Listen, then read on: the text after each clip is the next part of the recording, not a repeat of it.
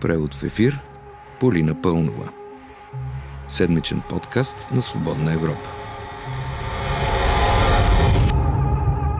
Помните ли как по това време на годината, юни месец 2013, всеки втори в държавата задаваше въпроса кой?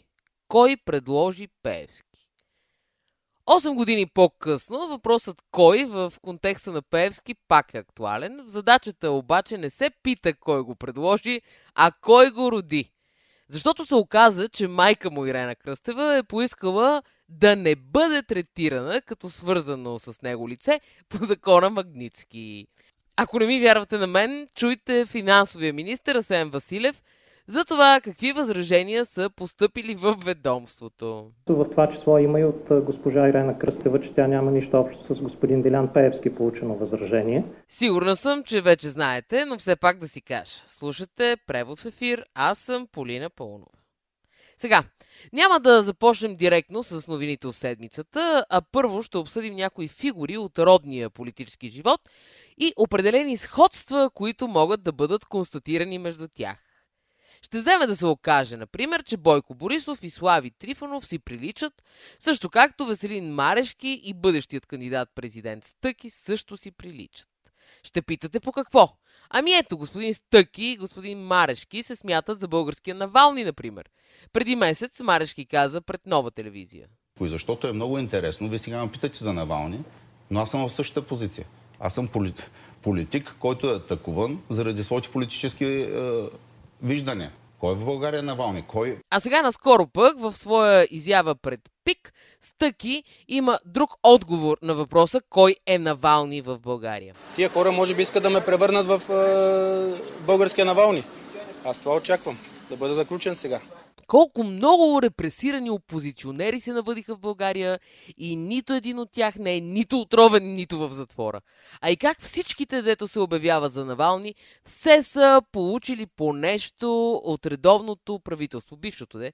Я концесия на плаж, я финансиране от някое ведомство, но да оставим на страна тая работа. Оказа се, както ви казах преди малко, че и Бойко Борисов и Слави Трифонов си приличат. Ма как така ще попитате вие? Ами ето така. И двамата, дойде ли предизборна кампания, започват да цитират така наречения цар и то с една и съща реплика. Царя на времето казва, ще бъдете господари на мълчанието. Едно нещо съм научил от царя, поне ти си много млад. Той каза, научете се да бъдете господари на мълчанието.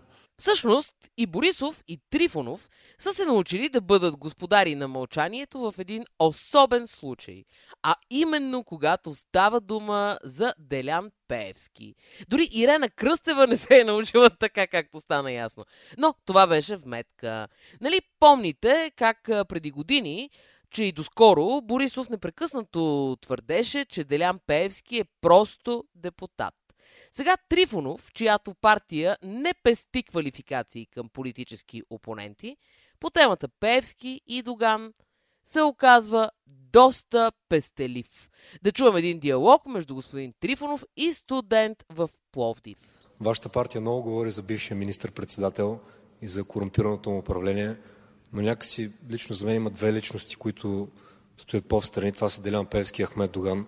Какво мислите за тях и смятате ли, че една бъдеща комисия по ревизия трябва много сериозно да засегне как те станаха толкова богати и толкова влиятелни в толкова кратък период? Ми мисля, че тук основното е закона. Закона е този, който посредством своите изразни средства и своите служители и своите хора, които работят за закона, трябва да направи всичко необходимо, за да доказва и да показва всичко, което се е случило незаконно в държавата. Иначе казано. Едно нещо съм научил от царя, поне ти си много млад. Той каза, научете се да бъдете господари на мълчанието. И още от седмицата. Господин Борисов поведе симпатизанти на разходка по вазовата пътека. Носеше и Библия, ама това е една друга тема. Та там някъде, сред природата, бившият премьер реши да хвърли светлина върху така наречената канибалска история, която се вихри в българските медии. Знаете, служебният вътрешен министр Бойко Рашков съобщи, че Борисов е заплашвал свидетел по дело срещу министър от първото правителство на ГЕРБ. Според Рашков, Борисов казал на свидетеля, цитирам, имаш жена и деца, няма да разберат дали ядат твоето месо. Тая заплаха е станала причина свидетелят да отегли показанията си и така делото пропаднало. По поредица публични белези най-вероятно става дума за оглавявалият през 2009 година Държавен фонд земеделие Светослав Симеонов, който беше свидетел срещу бившия земеделски министр Мирослав Найденов. В общи линии там, на вазовата пътека, Борисов също заговори, че с припомнянето на това дело искали да го очернят. Това не има интерес. От 2009 година. И тук какво правил Миро Найденов, но да ме нали, отцапат и ме. То гледай какви компромати. Ще дадеме човека си жив здрав.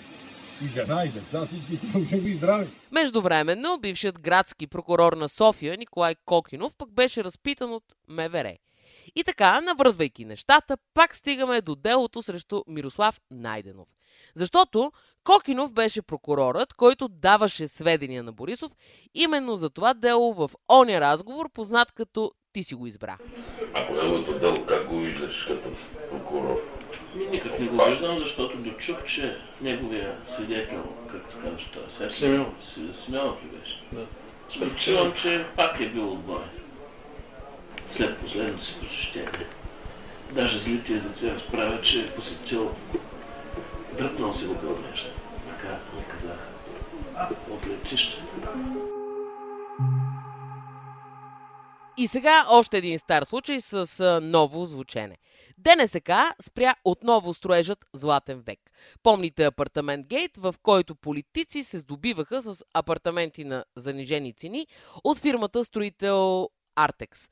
А после една поправка в закона за устройство на територията, гласувана от същите тези политици, обслужи строежа на небостъргача Златен век в София, строен от Артекс. Е, оказа се, че строителният контрол, като тълкува стрикно закона и самата поправка Артекс, то разрешителното за строеж на въпросния небостъргач се оказва до 2020 година, т.е. до преди една година. От фирмата тълкуват това решение последния начин. Обект, който струва милиони, изведнъж го спират заради някакви политически мотиви. Политически мотиви викат. Иронично, нали? Междувременно, Корнелия Нинова, скъпи приятели, обяви от Пловдив, че не кой да е, а именно БСП били носители на промяната. Ако и на това не ми вярвате, чуйте я. Промяната не започна преди месец, два, дори не започна и миналото лято с протести. Промяната започна преди 4 години и започна от нас. Казвам го, защото днес новородили сте политически субекти, името партия на промяната и на протеста, си позволяват да ни наричат статукво. Така е. Промяната и съпротивата срещу статуквото започна даже когато БСП, ДПС и ГЕРБ си избраха заедно членове на Висшия съдебен съвет. Или когато заедно си избраха членове на Бюрото за контрол на СРС-тата. Единодушието всъщност било именно битка с статуквото. Сега отиваме рязко в Драгоман. В края на миналата седмица там се проведе протест, защото една от улиците на града е разбита заради трафика към Сърбия. Трафика пък е отклонен през града заради строежа на магистрала Европа. Та цялата тая работа предизвика протест. С протеста обаче не е съгласен кметът на града, избран за трети мандат от ГЕРБ. Казва се Андрей Иванов. Нека го чуем пред нова телевизия. Проклети да са тези избори, които предстоят. Хората се побъркаха, разделихме хората. Ето днеска е един светъл християнски празник за душница. Вместо да сме смирени, вместо да сме покорни, ние сме излезнали на протест срещу какво? Че строиме магистрала Европа. Освен дето за душница се оказа светъл празник, вижте колко е хубаво човек, заемащ изборна длъжност, да проклина изборите и то в името на магистрала и да призовава към смирение, като в храм. Да се чуди човек на тия хора в Драгоман, какво пък толкова недоволстват, а? Също така да им се чуди човек и на онези хора във Варна, върху чието коли се срути вело алея. А кметът на район Младост в морската столица заключи. Това, това е от дъжда. То е на всички е ясно, че е от дъжда. Всъщност такива дъждове като българските няма никъде по света. Събарят велоалеи, пропада метро, ще каже човек, че камъни валят. А то строителството и е хубаво и е готово. Колкото до недоволството на хората от изборите, кметът на Драгоман ви го каза. Изборите побъркаха хората и ги разделиха, вместо да си седят смирени. Такъв беше преводът в ефир тази седмица. Аз бях и още съм Полина Пълнова, а с вас ще се чуем идния петък.